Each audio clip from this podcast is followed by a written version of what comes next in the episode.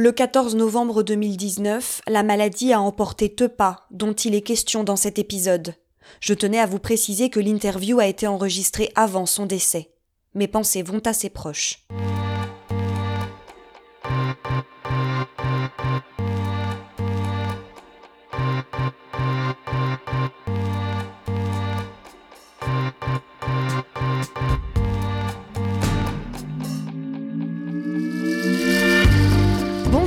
Bienvenue dans Première Dame. Dans ce podcast, nous partons chaque mois à la rencontre d'une pionnière, d'une femme d'exception. Ces femmes, elles vont nous raconter leur parcours, leurs victoires, mais aussi leurs difficultés. Dans cet épisode 3, à l'honneur, une princesse, pas vraiment comme les autres.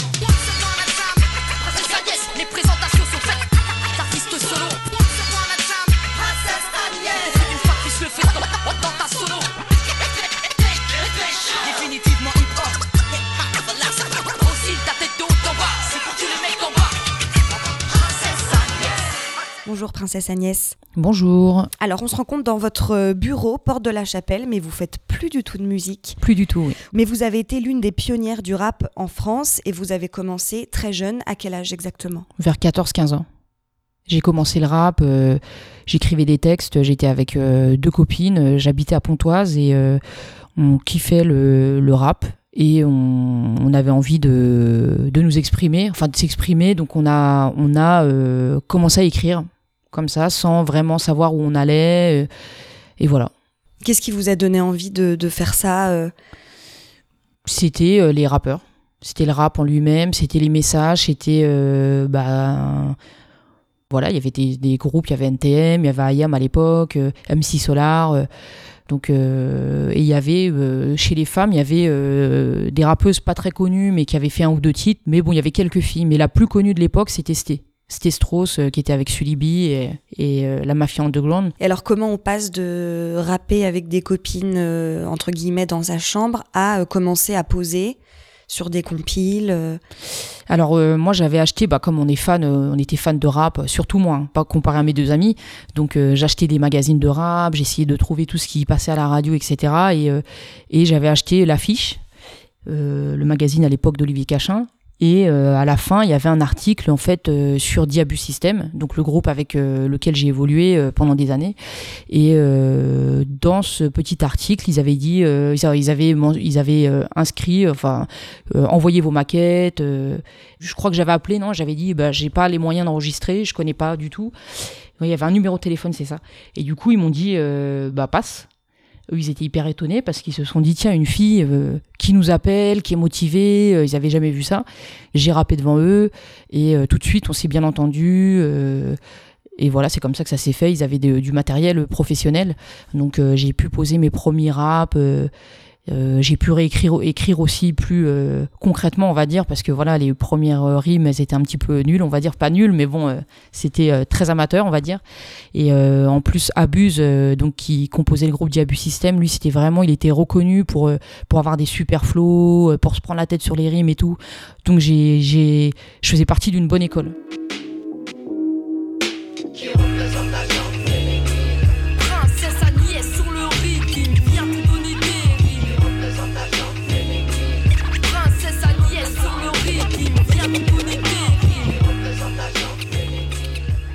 La première vraie sortie, oui, c'était euh, sur la compilation Labels où il y avait que des filles. euh, je crois que c'était en 95 ou 96. Et euh, voilà, bah, c'était une compilation qui réunissait plein de styles différents de musique. Bon, urbain, bien sûr, de la musique urbaine. Et c'était ma première expérience studio, ma première expérience avec d'autres artistes. Donc c'était un bon souvenir. Des comme toi, j'en mange plusieurs pour mon dîner. Arrête de triper, plus beaucoup de temps pour te débiner. Je traîne dans mon voisinage en promenant mon pitbull. Donc je suis vite, reste cool quand sur la version je déboule. 100% fille, mais pas Votre de voix a vachement changé. Parce que vous étiez vraiment jeune sur celui-là. Ouais. Bah, il y en a plein qui pensaient que j'étais un garçon. Ils me disaient, ah, le petit garçon, il rappe trop bien et tout. Mais euh, non, j'étais pas un garçon. Enfin, j'étais un garçon manqué. Donc vous avez été jeté dans le grand bain assez rapidement finalement. Ouais. Ouais, je me Faire suis, de la euh, scène. euh, Voilà, ouais. J'ai, je me suis retrouvée. euh, bah, je faisais déjà de la scène, enfin des petites scènes en fait avec Diabus parce qu'ils ont fait vraiment énormément de concerts. Ils étaient connus pour faire de la scène. Eux, en fait, ils faisaient de la scène avant de sortir des disques. Donc c'était bah, l'ancienne génération. hein. Donc moi, je les accompagnais, je faisais des freestyles, des bacs, des plein de trucs quoi. Je les accompagnais. Donc j'avais donc j'avais l'habitude d'aller sur scène, mais avec euh, c'est vrai la sortie de la compile, c'était beaucoup plus structuré. euh, et euh, je me suis retrouvée voilà, dans le grand bain assez jeune. Ouais. À faire même des interviews dans des magazines, faire des radios, faire plein de choses. D'ailleurs, j'ai fait des apparitions assez marrantes parce que je disais que des conneries dans les interviews. Bah, quand on est jeune, on dit que des bêtises. quoi. Même je me suis retrouvée en maison de disque, j'ai sorti des trucs. je me suis un peu grillée, quoi. Mais bon, après, c'est pas grave. hein. On reste comme on est, hein, c'est comme ça.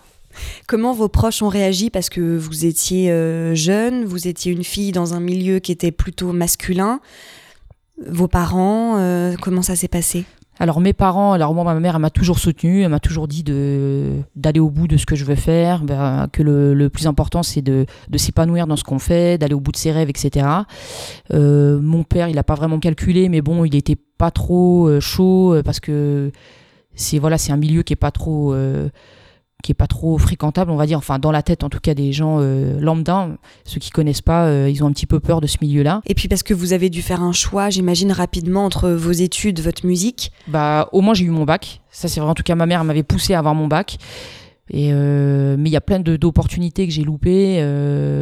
voilà, il y avait des tournées qui se faisaient où je pouvais pas y aller parce que j'avais mes cours et vice versa. Il y avait des choses que, bah, des cours que je manquais parce que je devais aller en studio. Après le bac, j'ai fait un an à la Sorbonne en droit parce que ça c'est le le truc, euh, la filière dans laquelle on va quand on sait pas ce qu'on veut faire. Donc j'ai fait ça, mais bon, ça me correspondait pas. Euh, après j'ai fait un BTS, mais bon, c'était toujours euh, ni fait ni à faire. Donc euh, après, j'ai mis ça de côté et je me suis dit, bon, vas-y, mets-toi à fond dans la musique et, et voilà, quoi, c'est ce qu'il y a de mieux à faire. Mais euh, oui, pour les parents, bon, à partir du moment où j'ai eu mon bac, il n'y a pas eu trop de. Trop de. Ils étaient un peu rassurés, quoi. Après. euh, c'est vrai que ma mère, euh, ce qui l'avait vraiment rassurée, c'est en fait, elle a vécu pendant longtemps à Madagascar et moi, j'avais été invitée pour faire un concert aussi à Madagascar au stade de, avec Bustaflex. Ça date d'il y a longtemps, hein, mais et du coup, en fait, j'avais fait mon morceau Selkie où il y a Princesse Agnès dans le refrain. Et euh, donc euh, j'arrive, ta ta ta ta ta, je fais mon rap, mes 16 mesures et tout, et après je fais Selkie, Selkie, nanana, c'est qui? Il y avait tout le stade, qui Princesse Agnès, et donc euh, elle était choquée. euh, je a qu'elle était, voilà, ouais, elle était fière. Je pense qu'elle était fière. Bon après, elle est, c'est ma mère qui est asiatique, donc euh, elle monte pas trop, euh, elle est pas très démonstrative, mais elle était, euh, ouais, je pense qu'elle était très fière. Bon à la fin du concert, bien sûr, ça me fait rire parce que j'étais avec mon manager Julien qui est devenu mon ami. Encore aujourd'hui hein. et euh, on en parle de temps en temps parce qu'on en rigole. Donc elle, est sortie une, elle a sorti une feuille et elle a commencé à dire ok donc là s'il y a 10 000 places 10 000 entrées l'entrée est à 10 euros. Donc ça va faire un calcul vraiment à la- à l'asiatique parce qu'elle travaille à Madagascar elle faisait du business et tout. Et donc elle faisait ses calculs. Il y avait donc lui rigolait. Il disait mais tu te rends compte tu viens de faire ton concert euh, on est dans le café parce qu'on a fini de faire le concert et elle elle fait déjà ses calculs sur combien de d'entrées tu vas faire c'est n'importe quoi. Donc on en, on en rigolait quoi mais euh, c'est vrai qu'à partir de ce moment-là elle a eu un regard un peu différent euh, elle était un peu plus euh, rassurée. Et le fait aussi après les clips qui passent un peu à la télé des choses voilà là, je passe à la radio même si elle écoute pas la radio mais elle voyait qu'il y avait quand même des choses qui qui bougeaient et donc ça la rassurait un peu Au niveau de vos textes, euh, le thème euh, être une femme euh, dans un monde d'hommes, respecte-moi, etc., ça a toujours été très présent. Est-ce que c'est quelque chose qui vous a marqué dès le début dans ce milieu-là, de, de devoir s'imposer, d'en faire plus, ou pas du tout? Alors, le fait d'être une fille, je pense qu'on est repéré tout de suite, parce qu'il n'y en a pas beaucoup. À partir du moment où on sait écrire, on sait rapper, on a du flow, on sait pourquoi on fait du rap, et on le fait pas pour autre chose, on est respecté. Mais après, je pense que c'est euh, le... Enfin, le milieu du rap, il est un peu représentatif, c'est un peu le reflet de la société en général. Le rap, en plus, c'est très masculin. Et comme je dis, euh, c'est c'est beaucoup de mecs euh, avec des grandes gueules qui vont avoir des messages très durs. Donc, Est-ce que, ça vous a forgé justement une répartie et un caractère il était déjà là et de toute façon vous aviez les armes entre guillemets pour vous imposer Je pense que j'avais déjà du caractère de base, Parce que moi, j'ai plus grandi avec mes deux frères en plus, donc on a toujours traîné ensemble, on faisait la guerre des pierres, on faisait plein de trucs que de garçons. Bah déjà, tu sais après comment les mecs y pensent. Hein. Et euh, bah, ça se vanne tout le temps. Donc euh, il faut quand même avoir de la répartie pour pouvoir répondre, quoi. En plus, moi, j'étais, je suis à moitié asiatique, donc euh, il y a plein de petits trucs. Par exemple, dans le train, on partait en tournée, je me rappelle avec expression directe et dit abuse, il y a par exemple un chinois qui va rentrer, bah, tout le monde va se retourner vers moi il va faire des blagues sur les Chinois, quoi. Donc euh, il y avait ce côté-là, euh, bah t'es une femme, oui, ça c'est vrai, ça euh, c'était souligné souvent, et t'es asiatique en plus. Donc après oui, si on est si on est hypersensible, qu'on a un petit peu peur et tout, je crois que c'est un peu difficile de de rester dans ce milieu et et d'avoir le moral, quoi. Donc, euh, en tout cas à l'époque, parce que maintenant, je pense qu'on peut faire des choses sur Internet. Les... Et encore, maintenant, il y a des commentaires. Si on va sur Internet et qu'on lit les commentaires, on se tire une balle dans la tête, quoi. Quand j'étais encore dans la musique, il y avait les forums qui commençaient, Internet, etc. Et il y avait des commentaires souvent sur le physique. Alors que les hommes, il n'y avait jamais ça. Hein. Il y avait, ouais, euh, c'est ah, c'est un homme, oh, c'est ci, oh, c'est ça, regarde ses sourcils, enfin des trucs euh, de mongol, quoi. Euh, elle est grosse, elle est comme si. Mais du coup, c'est quelque chose que vous, vous avez rapidement laissé derrière, vous en êtes pas plus préoccupé que ça, ou c'est des choses qui vous ont quand même atteint? Forcément, je pense que ça atteint, hein. ça atteint tout le monde, hein. tout individu, homme, femme. Mais après, voilà, quand on est une fille, on sort avec deux, trois mecs, il suffit que après la rumeur circule, bah, tout de suite on est catalogué. Mais ça peut être comme une fille au lycée. Hein elle va sortir avec deux mecs, ça y est, c'est euh, la pute du lycée, quoi. Moi, je l'ai pas, franchement, je l'ai jamais ressenti, mais aussi, euh, je me suis vachement protégée à ce niveau-là. Comme je disais, voilà, j'étais plutôt garçon manqué, j'étais en survette, et je le dis dans mon premier morceau, je suis avec mon pitbull, donc c'était un peu pour me protéger, pour que personne vienne me parler et, euh, et pas avoir de problème, quoi. De la part de vos confrères, entre guillemets, rappeurs hommes, ça s'est toujours bien passé? Ça s'est toujours bien passé, ouais. Moi, j'ai toujours été respecté et après, c'est vrai que j'étais avec Diabuse aussi. Eux, ils étaient hyper respectés dans l'underground. Euh, donc, il y avait ce truc-là. Il y a Agnès qui est là, qui rappe et tout. Euh, respect, c'est une puriste, etc. Donc, il y a eu ce côté-là où, euh, à elle, on la respecte. Peut-être que si j'étais arrivée toute seule, j'aurais peut-être pas eu ces facilités-là. En, en tout cas, de d'acceptation, quoi. Aimer, souffrir, se dépouiller,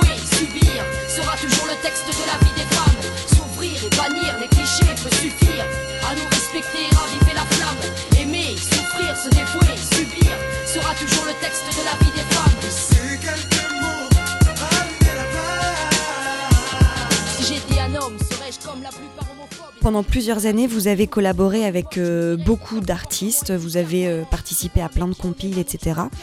Et en 99, vous vous êtes associé avec un autre rappeur et vous avez créé un groupe qui s'appelle Les Spécialistes. Pourquoi vous avez voulu vous lancer, euh, vous lancer en duo? Alors en fait, moi je rappais déjà avec Tepa, posé dans son, son multipiste dans sa chambre, on traînait tout le temps ensemble, toutes les dates de concert, bah, même quand je faisais la tournée Labels euh, avec que les filles, bah, lui il venait et il m'accompagnait sur scène. Donc on avait vraiment, on s'entendait super bien, bah, c'était mon meilleur ami à l'époque. Et du coup, euh, comme on faisait tous les morceaux ensemble, sans sans se projeter, ça s'est fait naturellement. Euh, on s'est dit, bah viens, on, fait un groupe ensemble et on sort un album. En 2002, vous sortez votre premier album solo. Euh, ça a été sorti, enfin vous l'avez sorti de manière indépendante. Complètement. Vous aviez commencé votre carrière euh, à peu près en 96. Là, on était en 2002. Pourquoi ça a mis tant de temps pour que vous arriviez à sortir quelque chose seul? C'est une bonne question. Je me suis jamais posé cette question.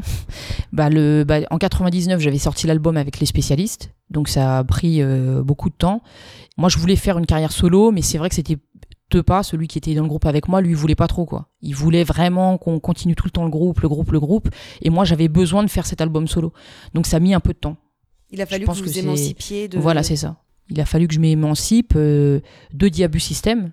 Et euh, parce que j'étais en fait j'étais la, petite en fait de Diabu System et euh, de Tepa aussi Tepa il a 10 ans de plus que moi donc j'étais un peu la, vraiment la petite sœur euh, et eux, en fait, ils me drivaient un petit peu en me disant fais attendre, bah, comme un grand frère, quoi, hein, comme des grands frères. Et du coup, euh, j'avais, euh, je les écoutais vachement, mais j'avais besoin aussi de m'affirmer en solo. Et bah, c'est ce que j'ai fait en 2002. Ça a mis un peu de temps, mais peut-être que c'est le temps qu'il fallait, quoi. Ça a été très bien accueilli cet album, euh, autant dans les ventes que, euh, que par la critique. Est-ce que vous, vous l'avez ressenti? Comment vous l'avez vécu? Et est-ce que ce, cet album solo et ce bon accueil a, a créé un tournant dans votre carrière? Euh, Moi, j'ai ressenti, oui, que ça, que ça a bien marché, que ça a été bien accueilli par le public et par même la, presse hip-hop, euh, même les médias un peu plus généralistes, puisque j'avais fait des télés à cette époque, on m'avait pas mal euh, appelé. Euh, après, est-ce que ça a été un tournant dans ma carrière Je sais pas. En tout cas, vous l'avez pas vécu comme tel. Euh, vous, vous avez eu l'impression que c'était une progression, quoi. Vous avez continué votre bonhomme de chemin. Oui, voilà. Je me suis, en fait, je me suis jamais vraiment posé la question. Moi, je, voilà, j'écrivais, je sortais des disques, et après, je faisais beaucoup de scènes.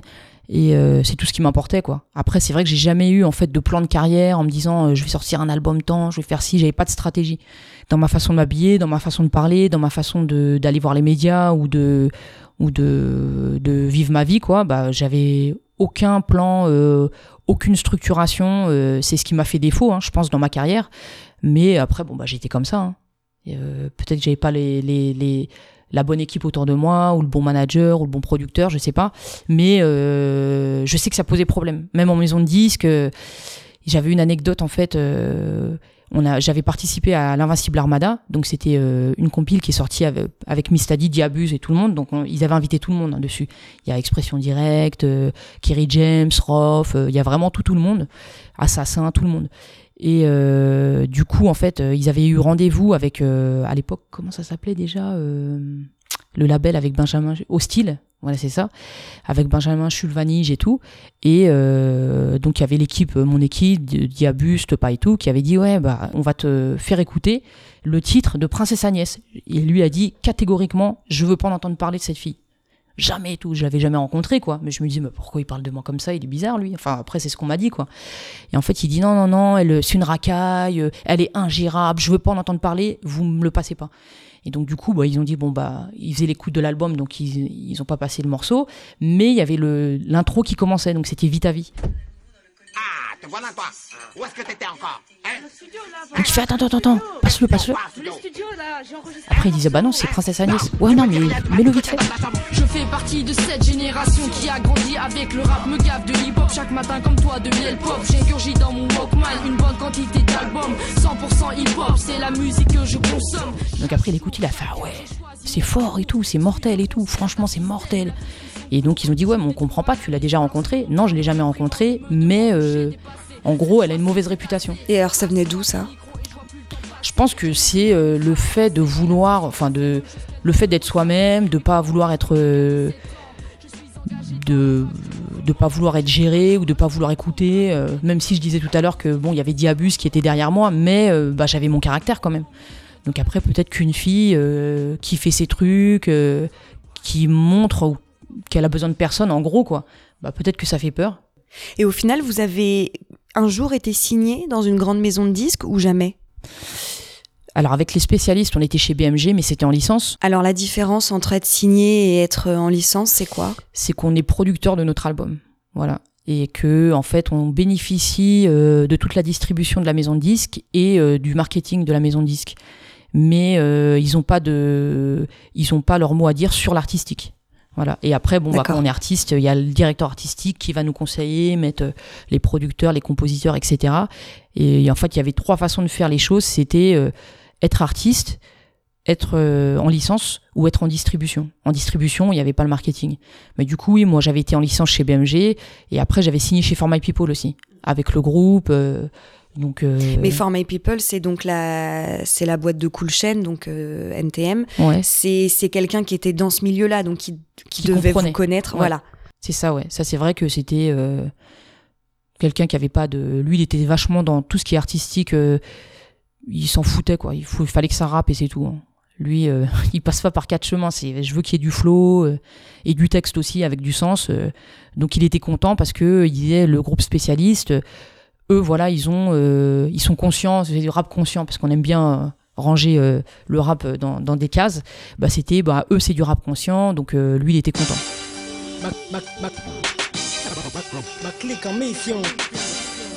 C'est quoi l'extrême droite, papa Tiens, écoute.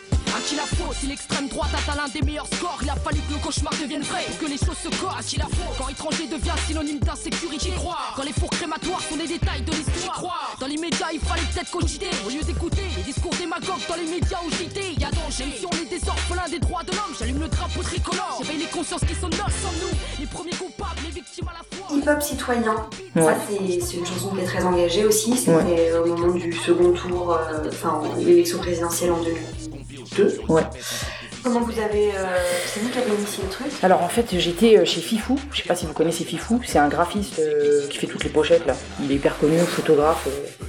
et c'était mon graphiste. Hein. Donc j'étais chez lui. je sais plus ce que je faisais, une pochette.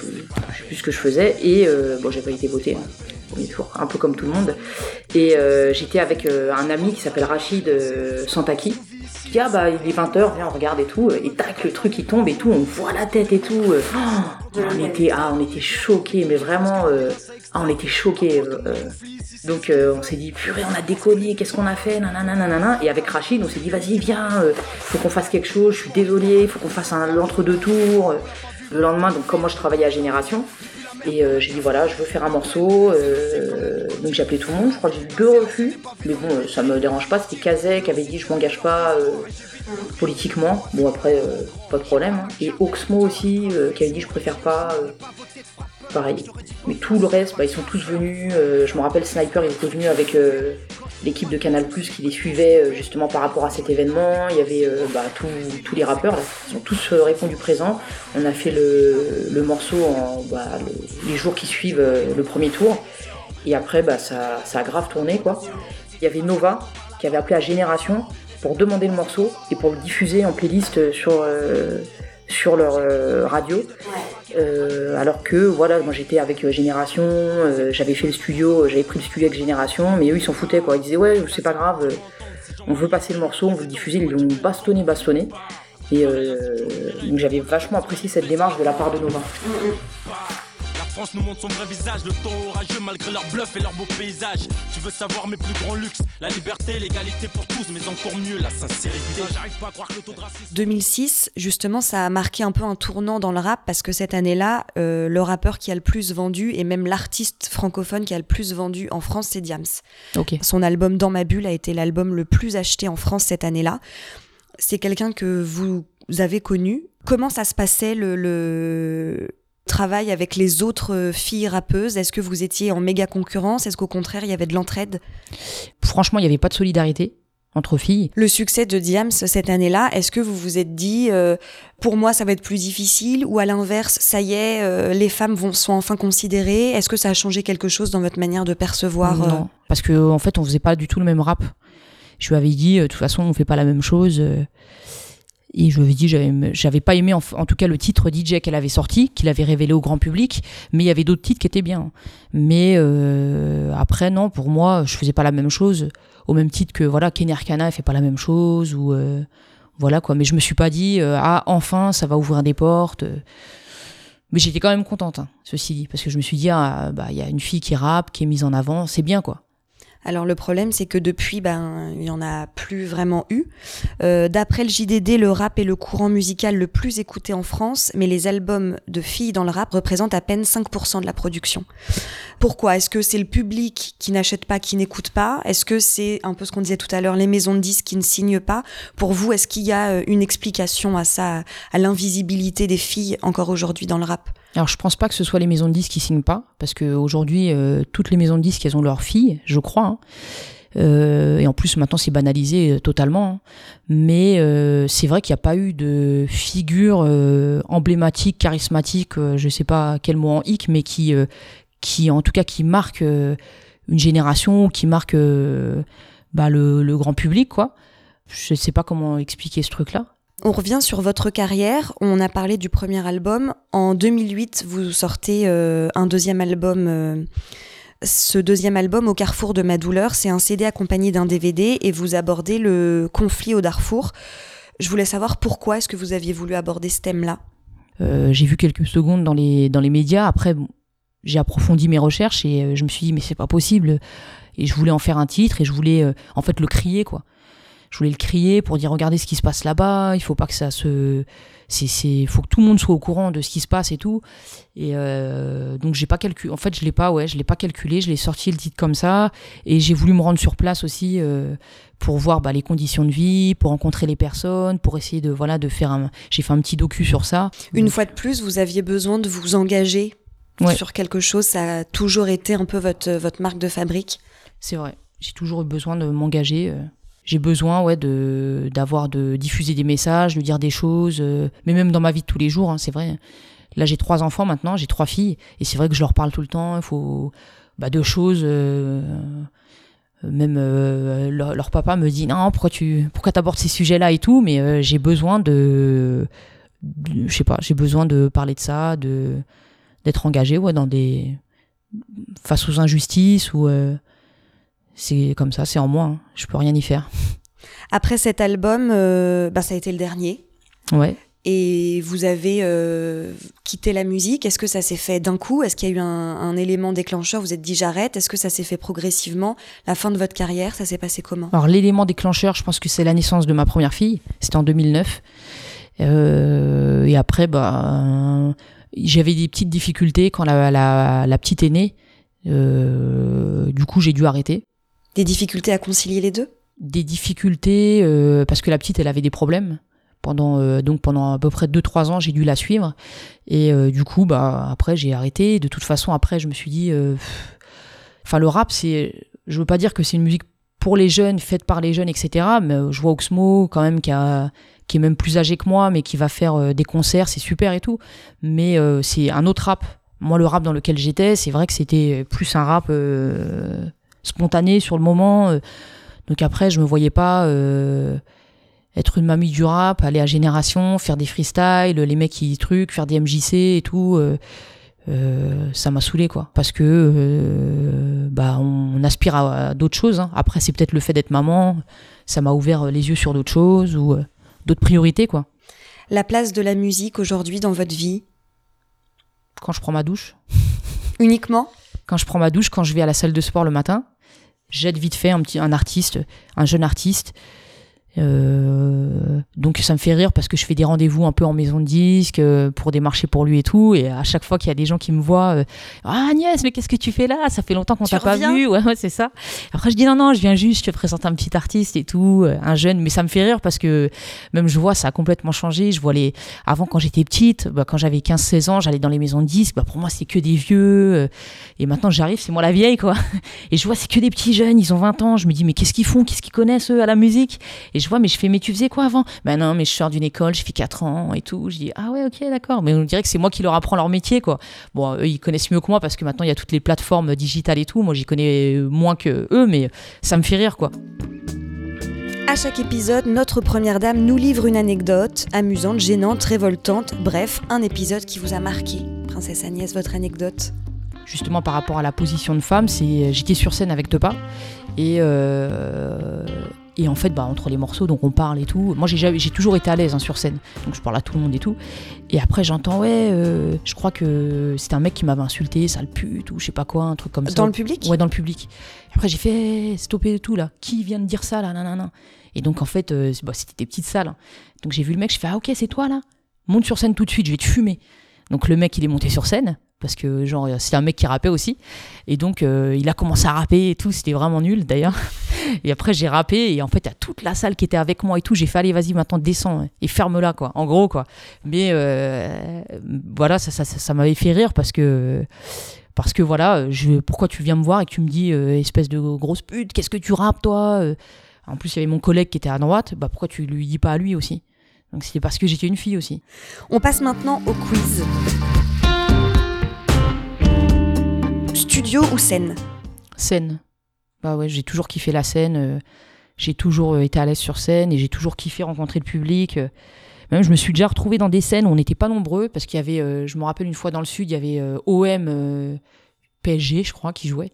Et donc je me suis retrouvé dans la scène, il y avait 20 personnes. Oh, j'ai fait qu'est-ce que je vais faire? Bah, Je suis descendu et j'ai rappé avec eux. Ah, ils ont kiffé, mais c'est des super moments. Mais la scène, ouais, je, même avec Cool Chain, quand on faisait les tournées et tout avec lui, même lui, il disait franchement, c'est, en fait, tu nous as fumé sur scène. Mais les gens ne savent pas parce qu'ils crient, parce que c'est moi. Mais je sais que tu nous as fumé sur scène. Donc euh, j'ai toujours adoré la scène. Moi, je me suis retrouvé en Suisse, au Cameroun, euh, un petit peu partout, quoi, dans le monde. Et tu te dis, mais c'est fort, quoi. Je rencontre des gens un peu partout et ça devient des amis et je peux les revoir dix ans après, même j'arrête à la musique, bah, ça reste mes amis. Et ça, dans n'importe quel autre euh, milieu, bah, j'aurais peut-être pas rencontré ces gens-là. En solo ou en groupe?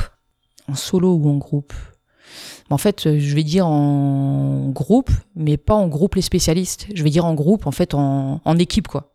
Mais là, de ce que vous me racontez, de toute façon, on se rend compte que vous êtes tout le temps plus ou moins en collectif. Ouais, ouais. C'est en équipe, ah ouais, c'est. Pour moi, en fait, euh, il y a mon DJ maintenant qui habite à New York. Donc il est venu la dernière fois et bon, on va toujours parler des mêmes choses. Hein. C'est ça les discours de vieux. tu te rappelles, on faisait ci, tu te rappelles, on faisait ça.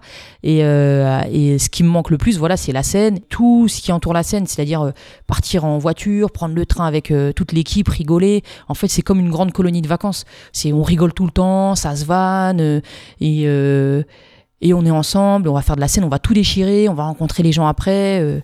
c'est non, c'est magique, hein. c'est vraiment magique. Indépendant ou signé? Indépendant, ouais.